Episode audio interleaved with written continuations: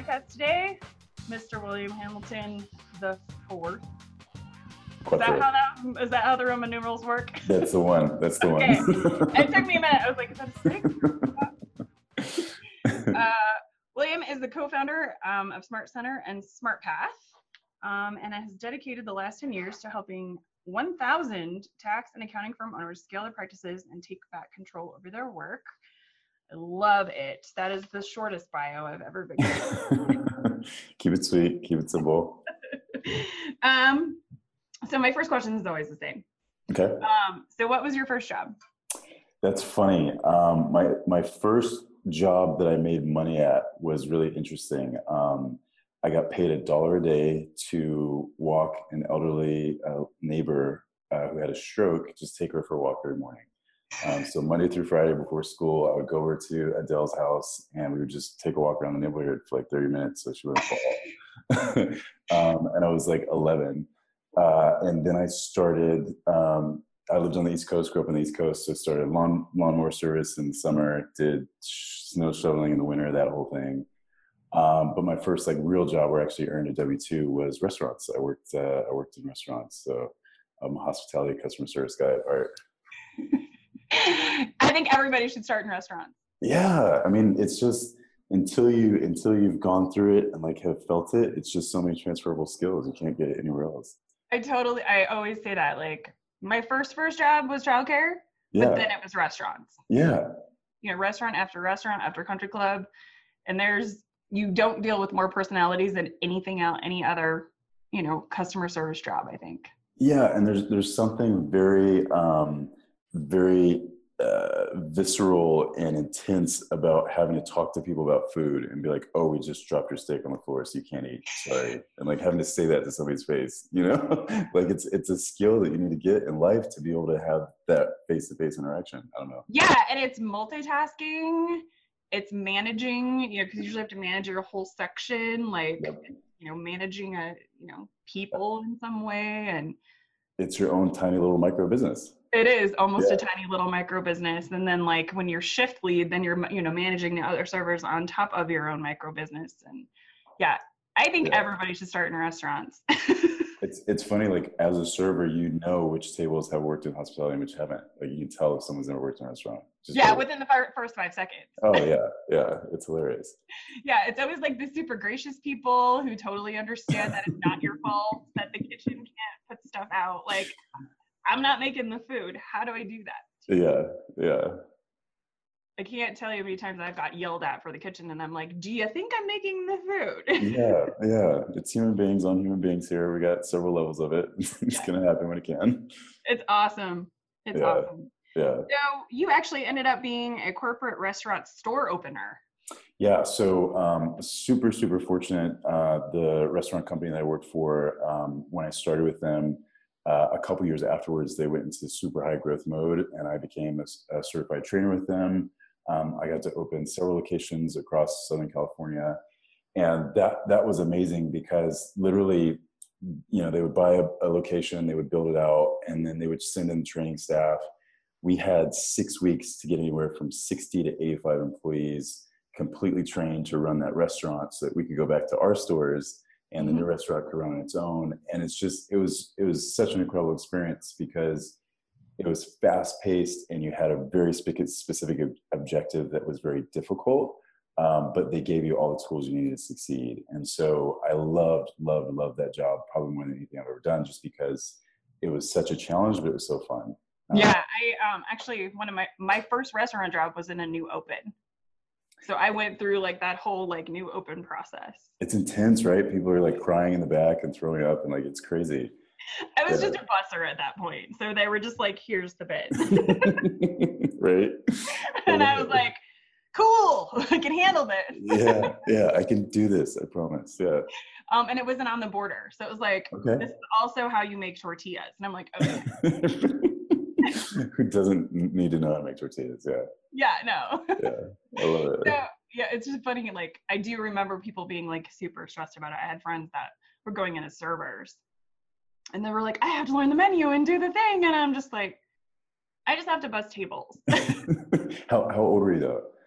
Uh, I was seventeen, I think. Okay. See, see, it's still, I mean, it's a lot, you know? It is. It's well, yeah. That environment's a lot when you're young.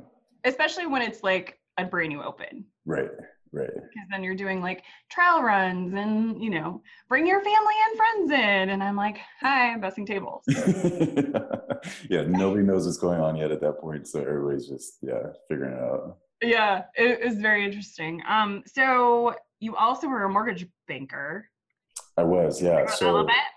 Yeah, absolutely. So um, I've always had multiple jobs at one time. So I worked at the restaurant at night, and then um, and then I was going to school, and then uh, started getting into real estate, and that was the most of what I did before I started this company. Um, was financial services. Um, I have my California Life Health Annuities license, so I learned all the insurance side. I have my real estate license, so I, I learned real estate and real estate finance. Um, I also have my Series sixty-five investment advisory license. So I've just tried to really, throughout my career, understand the ins and outs of money and how mm-hmm. money flows through people's lives. And, and I'm a very detail-oriented person, and I'm not an engineer, but I have somewhat of an engineer's brain. So I have to understand something if I'm going to explain it to somebody else first. Um, so yeah, I love mortgage banking. Um, Southern California at that time, it was a huge industry. Uh, at the time that I got hired, I was uh, the youngest person out of a twenty-five hundred person company. Oh, wow. Um, so it was cool. It was it was another challenge, but I did great at it, and I made money, and I learned a lot, and uh, made a lot of awesome connections, which I think is a huge thing that people don't get when you're a small business. You know, if, if it's just you and one other, a few other employees, you don't have the built-in network that you kind of have at a larger company. Mm-hmm. So I'm super fortunate of having that job at that time in my life, because it's helped me out a lot. That's awesome. So um, how did those two positions kind of inform what you do now with Smart Center and Smart Path? Yeah, I think, um, I think with mortgage banking specifically, um, the workload at that job was pretty incredible. Six days a week, twelve to fourteen hours a day. You're required to have six to eight hours a day of talk time on the phone. So just the just the raw um, muscle building skills of being on and talking to people, and just, you know, being able to slog through it, like that was huge. Um, and not that what I do now is a slog. I don't I don't mean it that way, but just the mindset of, hey, we have to do whatever we have to do to get the job done.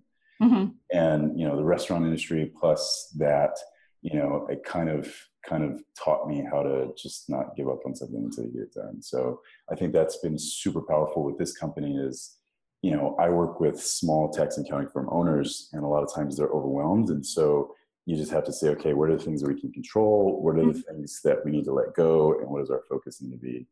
And, you know, it's it's been helpful with all that. That's awesome. Yeah. So how did you get started with working with accounting firms through Smart Center and Smart Path? Yeah, so my co-founder, who you've met, Chris Bassam, uh, one of the... He's the avatar. I still don't know my avatar. I know. I know. He, uh, he, we've been good friends for a long time, and um, he's had some pretty awesome success from his approach of doing what he did, and it was just, it was just serendipitous. Uh, puppies. He just wants to be on the fun. It's okay. No, he just likes to bark at things. He's just keeping me safe. I don't. Oh. I don't know what the threat is. Plastic bag of some sort. I'm not sure. I love it. I love it. Um, but yeah, no, it was just it was just serendipitous, because um, I met Chris at a time in his firm where he was really ready to start helping other people, mm-hmm. um, and he didn't have the bandwidth to do it. So it was just a perfect time for me to join. And. And um, I've loved every second of learning this industry. It's such a unique industry um, because tax and accounting firms are in bed with, so to speak, so many other small businesses, and have such a huge impact on the small business world. So through true. this through this job, I've been exposed to more small businesses than I ever thought would be possible with one person. So it's been awesome. That's so cool. Yeah. Um, So tell us a little bit about Smart Path and that program, um, how it came about, mm-hmm. um, and then, you know, kind of just an overview of how it helps firm owners. Yeah, so the overview of what Smart Path is, it's basically an education and training process where we'll uh, engage with a small firm, or par- we'll partner with them, and we'll help them just focus on and work on the two or three things that they need to do to move the needle towards their success. Mm-hmm. And we're, it's boots on the ground. It's we're in there helping you and giving you the things that you need um, to try to reach your goals faster. And I think I think that one of the biggest issues with most small business owners is the fact when you own your business, you can do anything. So you don't know what to do because mm-hmm. you can literally do anything you want to do. And it's so, a tunnel vision too, though. Yeah. So it's like, okay, how do we how do we focus on the key levers that we know are going to have the most impact? And so we just mm-hmm. help small firm owners do that until until we get the results they want. Um, so it's it's very a very specific process, step by step, very linear. You got to do the right things in the right order. You got to focus on the right stuff and forget about everything else. Which your accountants love. Make Which it linear. Love. Right? Tax return, A, B, C, D. So, so yeah, so that's, that's what it is. Um, and it really just came about from, you know, the concept of, of Chris's firm. Um, he's always had a unique approach with helping his clients. And mm-hmm. so we just figured out, okay, how do we take what has worked in his firm and how do we replicate that with any firm? And so over the last ten years, we've just, you know, through trial and error and a lot of hard work, um, figured out, okay, this is the stuff that works, this is the stuff that doesn't, and here's how you get there. I love how we met. I basically, right? I did one. Do you remember how we met? So were you originally on one of our webinars? Yeah. So I was originally on one of the webinars and I was going through, I think I was going through it later about like, I don't know if it was the big why or about training your clients. And I was like, I have to have a program about this. And I think I just emailed you. You did. And I was like, uh, can you teach me how to do this? Can you take my money, please? Can you like, and you were like, well, we're planning on teaching people how to do this, so you are guinea pig. Right, right, yeah, yeah. And that's how we met. I was like, uh, just teach me how to do the thing, because I don't want to recreate the wheel. Yeah, You know, yeah. And everything you guys were saying about, you know, creating, creating, creating an environment where the client knows what's going to happen, and you know what's going to happen, and expectations are being met, um, and creating boundaries around your time and around what you do provide and don't provide, and all of those things just like super resonated with me. Um, because that's what I wanted to, you know, that's what I needed.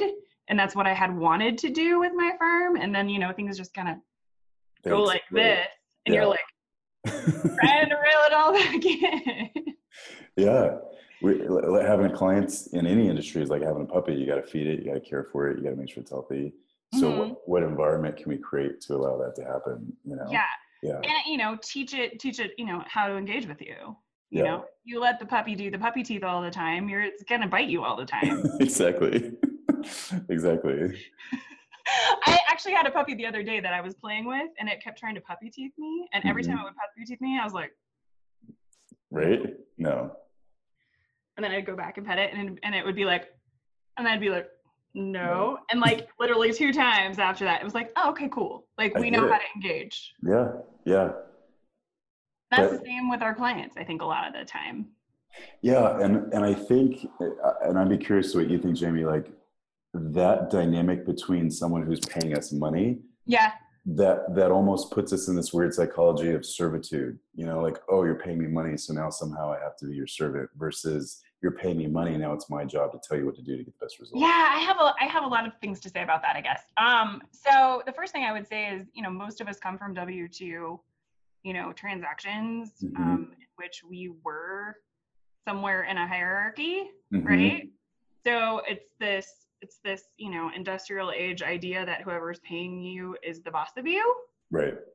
Um, which is hard to, I think, get around. Mm-hmm. In, in our minds a lot of the time. Um, and then the other thing I would say about that is understanding your value mm-hmm. and what you bring to the table completely flips that on its head. Right. Um, because then, then it just, it feels deserved instead of earned sometimes. Mm-hmm. Does mm-hmm. that make sense? For sure. And I think, and I think a lot of, you know, a lot of the work I do, especially with my female small business owners, Um, is helping them understand that their time has value, right? Um, and their emotional labor, their mental and emotional labor has value because we care, right? A lot of the time, a little bit more than potentially our male co- counterparts do.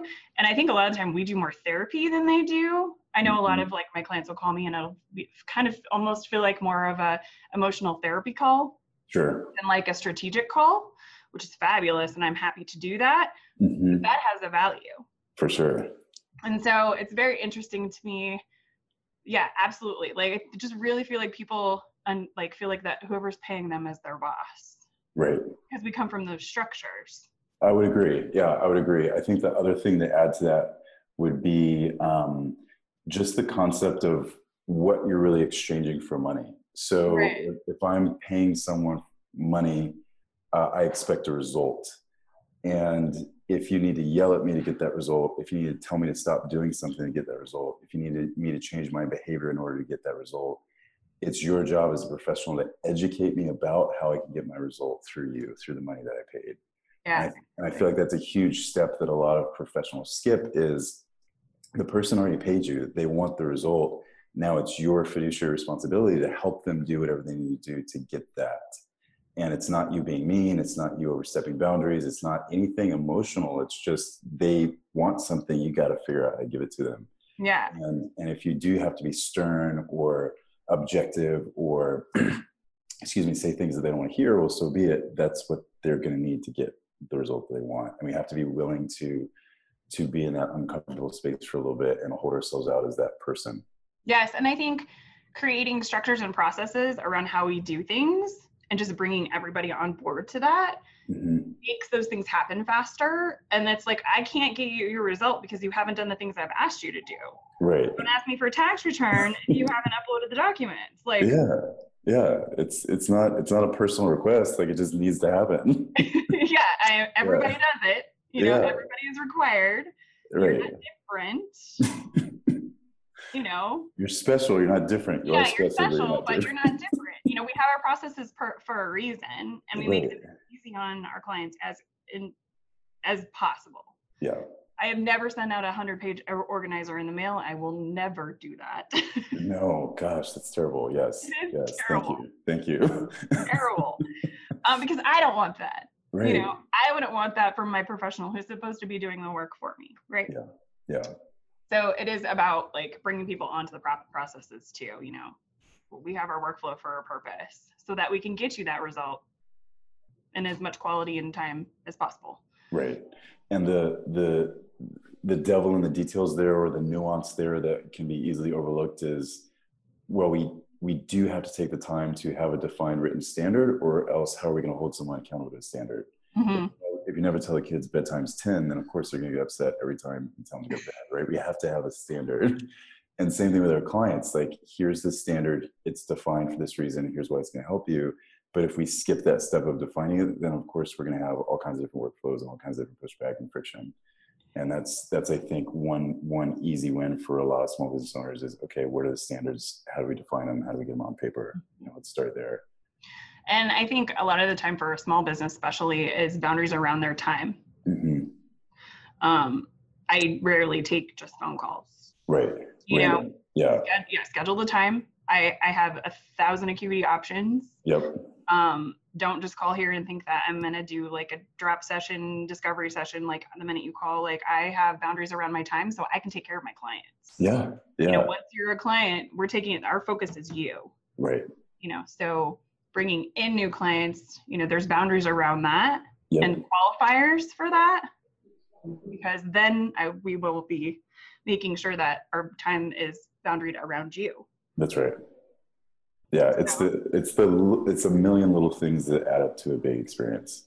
Yeah, yeah, yeah. yeah I love yeah. it. I love it. It's yeah. so completely off. We just uh, so tell me what the Smart Path um what does the Smart Path process look like? Um and what are some results you're seeing from that? Yeah. I know I went through it what, two years ago? Yeah, so um, it's definitely evolved and changed, and always will evolve and change. Yeah. Um, you know, it's it's what do we have to do to make it the best it can be? But uh, the I think the biggest key thing that we hit right off the bat is, first we got to decide as the firm owner, um, what is it that you want, and not in like a dream board, let's just play in the clouds, you know, type of what you want. Like, no, how much money do you want to make exactly every month? You know, what are your bills every month? Um, how many hours do you want to work per week? Like you said, what, what do those boundaries look like? And really doing a process that we call of, of success mapping to figure all that out. Um, then once we have your success map, now we can start building an action plan and objectives to get you there. And the action plan is always very straightforward because, you know, nothing's new under the sun. um, the secret to success is there is no secret. You just got to do the right things in the right order to get whatever result you want. Mm-hmm. So the action plan is always the same things. You know, first we need to take the the nebulous services that you're offering that may or may not have value, that people may or may not really care about, and we have to create a defined product that someone can see and understand and buy from you. Mm-hmm. Uh, then once you have that product, uh, you got to learn how to deliver it. So from the moment someone exchanges money, how do you actually deliver that process to them? What are the worksheets? What are the boundaries? What are, you know, the agreements that they're signing? Um, then once you know how to deliver it, okay, how do we attract and convert people into our new model? So who do we want to talk to in the great big wide world that's going to be our ideal client? What do we say to them and not say to them to attract them? And then if we have existing clients that need to move to a new model, you know, how do we handle that conversation and how do we transition that new client over the new process so that no one's feelings gets hurt and they're, you know, happy about the change and all that good stuff. So it's it's really just trying to create clarity around what you want and then helping align our process to get you what you want faster, I guess is the best way to say it. I love it. I love it. Um, yeah, I mean, you guys, like, I knew the concept of like pack, like packages and recurring revenues. I just didn't have like the ability to understand how to put that stuff together. The framework, um, yeah. And we have since revamped once, and I'm in the middle of another revamp, um, because it is it, it's it's growing and evolving for what my clients want and what right. they. You know, I right. can't provide value if the client's not using that thing. Right. So, you know, if most of our clients are not using this thing, I'm just going to cross it out and find something that, that is valuable. Yeah, yeah. We're, we're huge. And, and this comes a lot from just who me and Chris are as people. Um, I've, quote unquote, been in sales my entire life, but I mm-hmm. hate the concept of sales. Right. I, I don't believe in business you should ever have to sell anyone. If you have to try and convince someone to do something that they don't want to do, sure, you might make a sale that day, but it's not going to be a viable relationship for either party. So, you know, with you and your clients and you creating your products, it's not about selling someone. It's just mm-hmm. aligning what help you need and me being able to get paid for that help in a way that I feel good about. You know, it's, right. it's really that simple. And and that's that's such a that's such a huge thing that I think any small business owner, if you can get to that point in your career where you feel like you don't ever have to sell anyone anymore, mm-hmm. it just it just relieves so much anxiety and so much stress, and it puts you in a position that all I'm here is to help and to solve problems. And that's it. Yeah. And if you have a problem I can solve, I can I can help you. And it's it's so freeing for me, especially to have that recurring revenue, you know, happening. Yep. Because I don't have to think about billing. Right. You know, unless.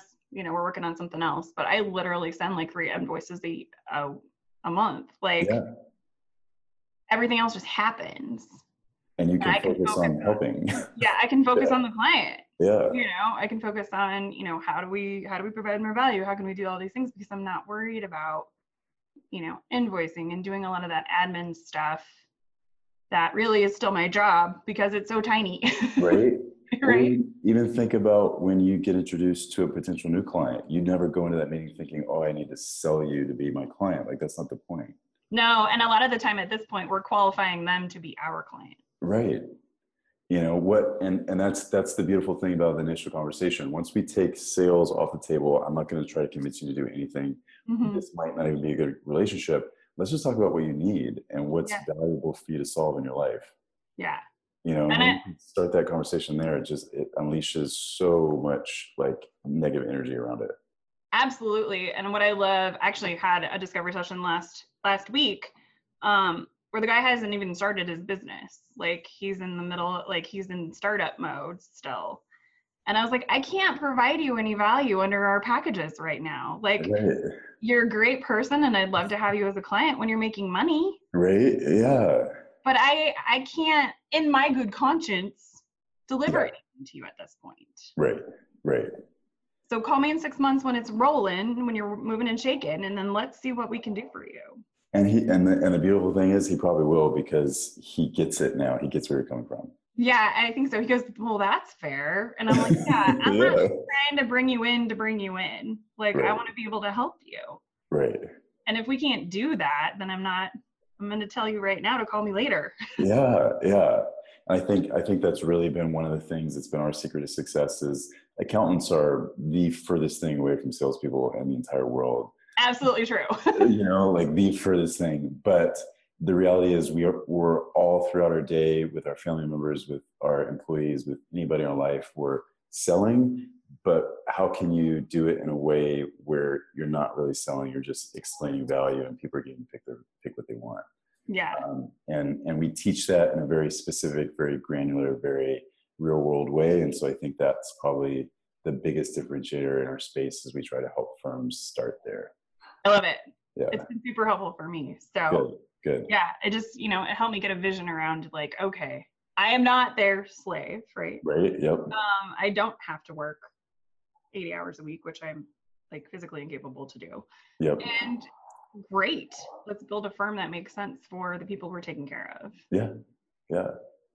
I love it. So what is the, what are some of the greatest obstacles um, you see with firm owners um, that they need to over- overcome to do this work, to grow their practice? That's such a good question. I think it's probably twofold. Um, the first one is the fact that most of our clients are already very busy. They're already running a quote unquote successful business, mm. but it's killing them. They're not happy. They're not, they're making revenue, but they're not necessarily making profits. So literally shaking them enough to say, stop trying to do everything and let's just focus on a couple of things. That's, that's huge. Mm-hmm. Um, and that's an obstacle that some firm owners just can't get over. They're just, they just, you know, they're too used to doing it the old way. They're too used to thinking about things the old way and they just don't want to move. Um, and then the, I think the other biggest obstacle that we're seeing right now is just the, the uh, velocity rate of change in this industry uh, with the Tax Cuts and Jobs Act being passed this year and things that are really, really affecting your clients. Um, clients' lives, financial lives are moving and evolving even faster than the, a lot of professionals can keep up with. So those are probably the two biggest things that we see that firm owners struggle with. It's been interesting to see, like in some of my Facebook forums, like people just being like, I'm out. I'm out. I don't want to do anymore. I'm done. And they like, should. I'm- they should. If you're not ready to do this fight right now, like you should. You should get out and go live the best life somewhere you can. I know, I keep going, I need to hire somebody that knows what they're doing. Right. So I don't have to do this. Yeah. You know, it's just like my brain just hurts every single time I go through a new C P E on the, like they just put out the new Q B I rec- yep. recommendations yesterday. Yep. And I just signed up for like a two hundred dollars class because I'm like, I know this person can explain it to me and help me. Right, right. Because it's just so complicated. And so I can't then- imagine how...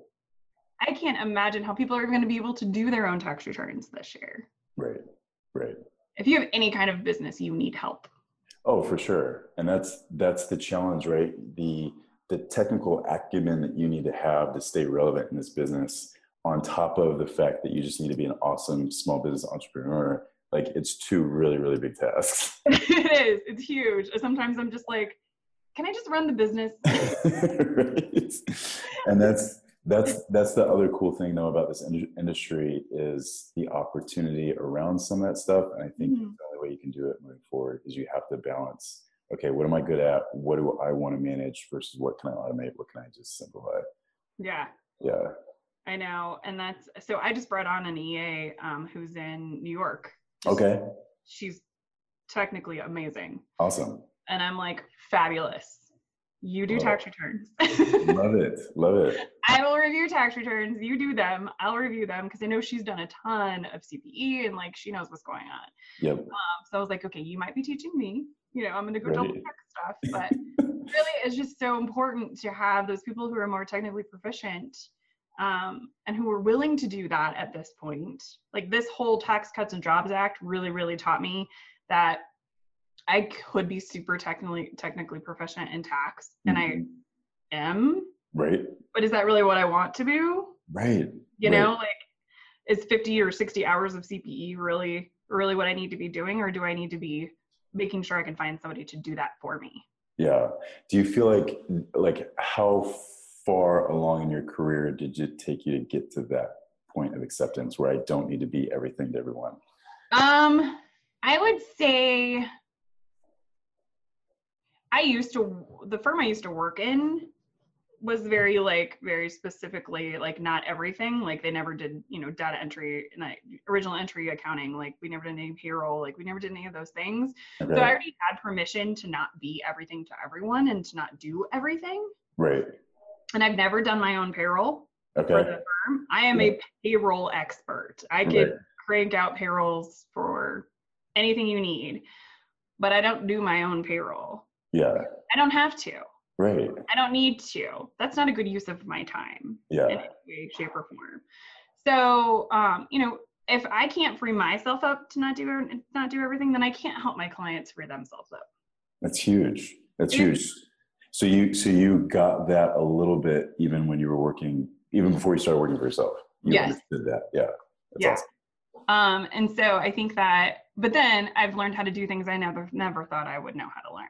Like right. how to do. Like I can set up a MailChimp list like nobody's right. Right. Yeah. Yeah. We just had our twenty year high school reunion. Yes, I'm that old. Uh, and um and I created a MailChimp for it. And everybody, like all the people that work in like corporations and stuff are like, how do you know how to do that? Yeah, you're a C P A. Like, what is that? Yeah. And I'm like, I'm a small business owner. Yeah. My skill set goes like this. Right. Like, I can make some pretty stuff in Canva. I can set up some MailChimp lists and I can create some tax returns. I love it. I love it. And that, that, that mindset is another thing that I think is so crucial, because Look! Look at any big corporation in the world, right? The the C E O of Walmart is not, you know, checking bags. He's he's he has specific things that he does, mm-hmm. and I think as small business owners or even micro business owners, we're so in the minutia that we just can't see ourselves in that role. Right. And there's little tiny things that you can do every day to start elevating yourself out of that role if you're strategic about it. Mm-hmm. Um, it's just something you got to think about, you know, how, how can I be making, like you said, the best and highest use of my time? I love that. Um, it's, it's, we call it the owner's pyramid, where there's six different things you need to do in a firm. And the last thing you need to be doing is admin work. So the more, the higher up you can get on the owner's pyramid, the more profits you're going to have. And it's just, it's just looking at it through that lens. That's all it is. It's just a different perspective. Yeah. And understanding like, okay, I might be doing this thing right now, but I know that it's not a thing I want to be doing. Right. Um, and by what time do I do I expect to have it off my plate? Yep. And how do I keep it off my plate? Right. Instead of potentially taking it back, right? Yeah. Yeah. Which is a lot, which is really hard as a business owner, because I find myself a lot of the time like being like, oh wait, just kidding. Mm-hmm. You got this. Let mm-hmm. me know. You know, if you can't figure it out, then let me know.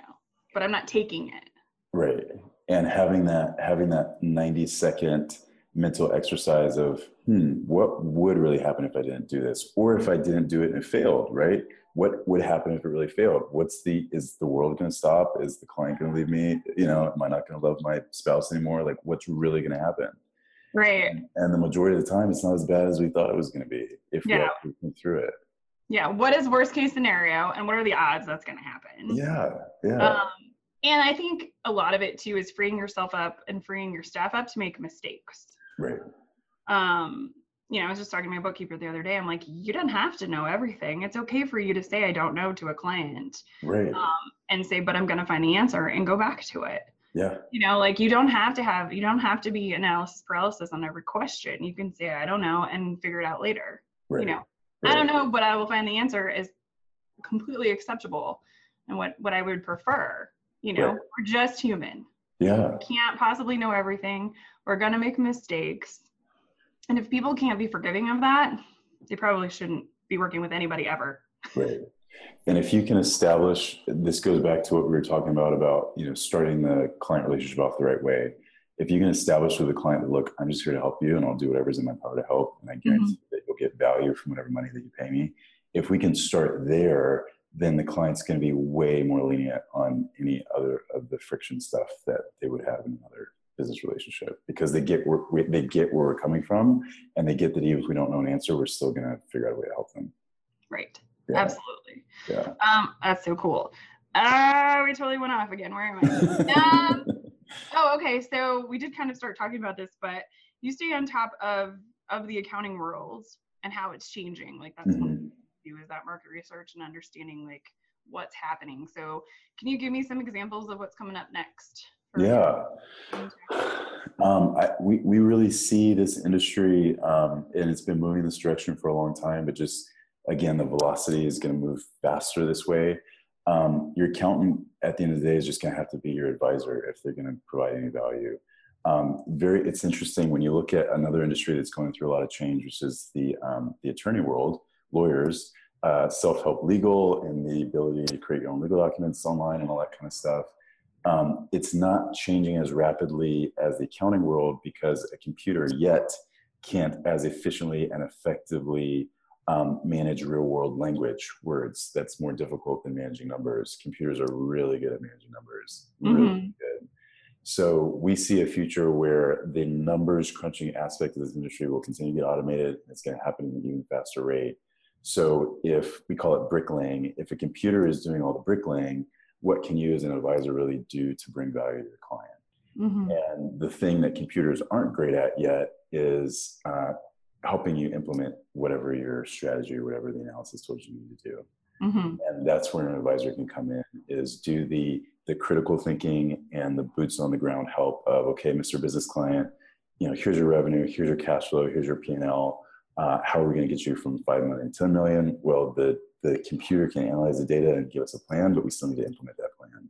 Mm-hmm. And, and the more tax accountants can get out of the number crunching role and get, get just automate the bricklaying as much as they can, so they have time to be the advisor role. Mm-hmm. Uh, those are the firms that are going to absolutely just dominate in this industry, because so many so many firms can't adjust quick enough, and clients will leave because they're not getting value.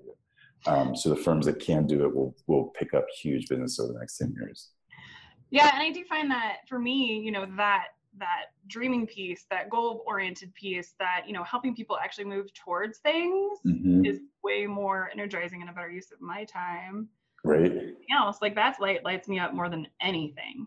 You know, is watching people hit those hit those goals. It's like, wow, this is so fun. It's awesome. It's awesome, and it's it's the perfect mix, because you have you do have the technical acumen of being an accountant. You're detail oriented. You can break things down to the black and white. Um, you have a very deep understanding of money. I think um, as tax and accounting professionals, a lot of times we take uh, take for granted how deeply you do understand money just because of your job. Mm-hmm. And even if you have a small business owner who's making a million dollars in revenue and the C E O of this great company, it doesn't mean he truly deeply understands money. And so you can take that that help mentality and the, the ability to help him dream and help him articulate and, and architect a plan, but then add a unique value by understanding the money and the details side of it. And so that's why C P As are the number one trusted advisor, because they can mix those two sides of the equation so well. Yes. And it's yeah. so fun. It's fun, right? Because you're so good fun. at it. Because you're good at it. Yeah. yeah. Because because people people can tell you what their dreams are. And and you can be like, okay, let's put some numbers to that, because mm-hmm. that's the piece they don't understand how to do a lot right. of the time. No right. shame. And I always tell people, like, I'm not judging you around no. your accounting acumen or your money acumen or anything like that, because I'm sure you're doing things in your business that I'm dropping balls on. Exactly. Like, because you have better acumen with understanding marketing or, you know, whatever it is. Yeah. You know, but like, let's just put this where it belongs, with the people with the money brain. We can handle that for you. Right. Yeah. Let us handle it. Yeah. And with blockchain, I just can't freaking wait for blockchain. Right. Like, I yeah. am excited for blockchain. Yeah. I yeah. can't wait for, you know, all the debits and credits to be done and the general ledgers to be fabulous. And then we can just do that higher level stuff. Right.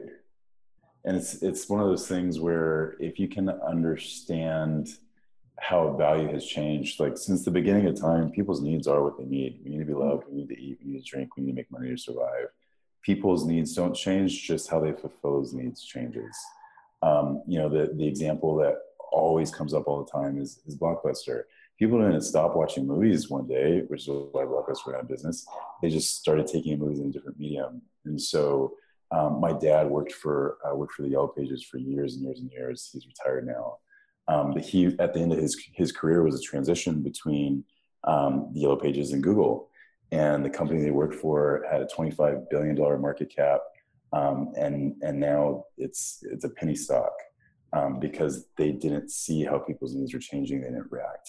you know, in the right direction. So it's not, it's not head faking yourself and thinking that the world is that different, because in reality it's not. It's just we're fulfilling needs in different ways. So how do we align with that? Yeah, and you know, people don't listen to it. Like we were just talking about this. People don't listen to radio; they listen to podcasts. Yeah, yeah. You know, we we still fill our minds with listening to something. Yeah, via audio now, which is yeah. almost like came back around, right? Because they used to do like audio shows and stuff way back before you and I were born. Yeah. Um, but now it's back. You right. know, but it's just in a different medium. Yeah. Than and video. So, so cool. Yeah. So companies, companies will always need help growing. It's just.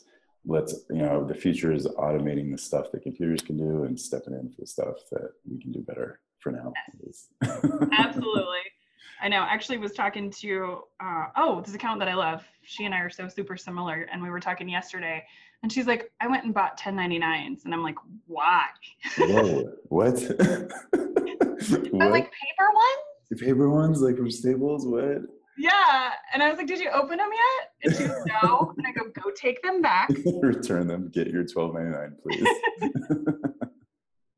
Please.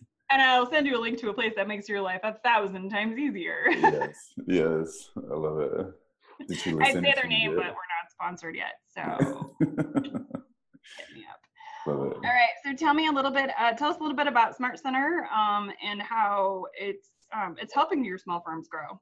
Yeah, so Smart Center is basically our practice management technology. So after, you know, ten years of doing this, uh, we get to a certain point in the conversation with firms where they're like, hey, I need help with actually managing my client data and managing what I'm working on with what client and the whole technical part of what you guys are asking us to do. Um, so a few years ago, we started building Smart Center just literally as, as, a, as an option, as a tool to go along with the Smart Path, so that if you could, you know, use a tool to help automate some of the things that you need to do, you have an easy way to do that. Um, and the tax and accounting industry is is so interesting because it's a it's a really a large industry, um, but it's not sexy, right? I mean, taxes are not sexy. Nobody really cares. You know, it's taxes.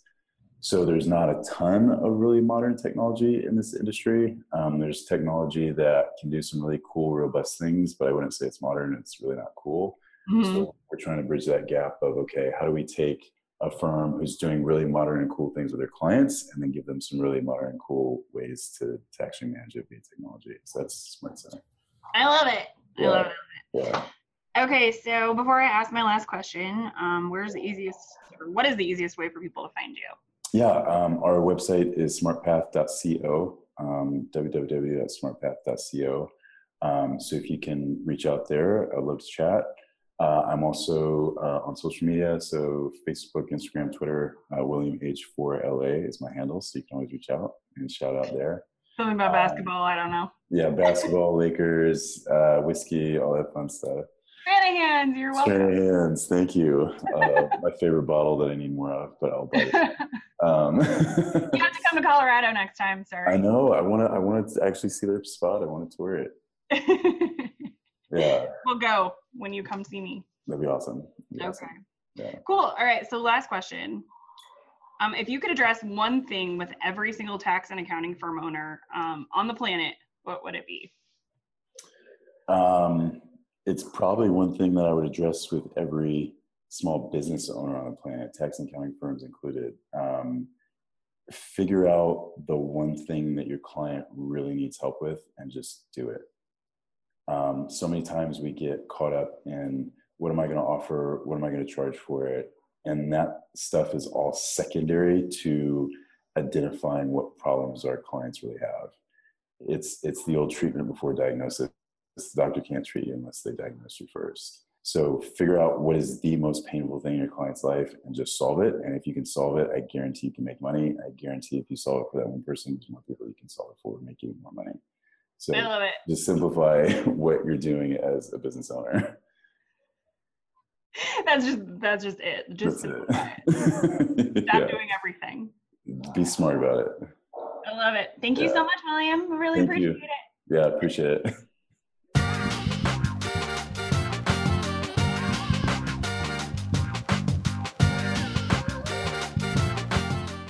Hey, y'all. Thanks for listening. If you found this podcast to be inspiring, helpful, and entertaining, please like and subscribe. This helps us grow the community and reach more people. If you are interested in learning more about this episode's guest or accessing any of the books or other resources mentioned in this episode, be sure to check out the description box below. Until next time, be abundant.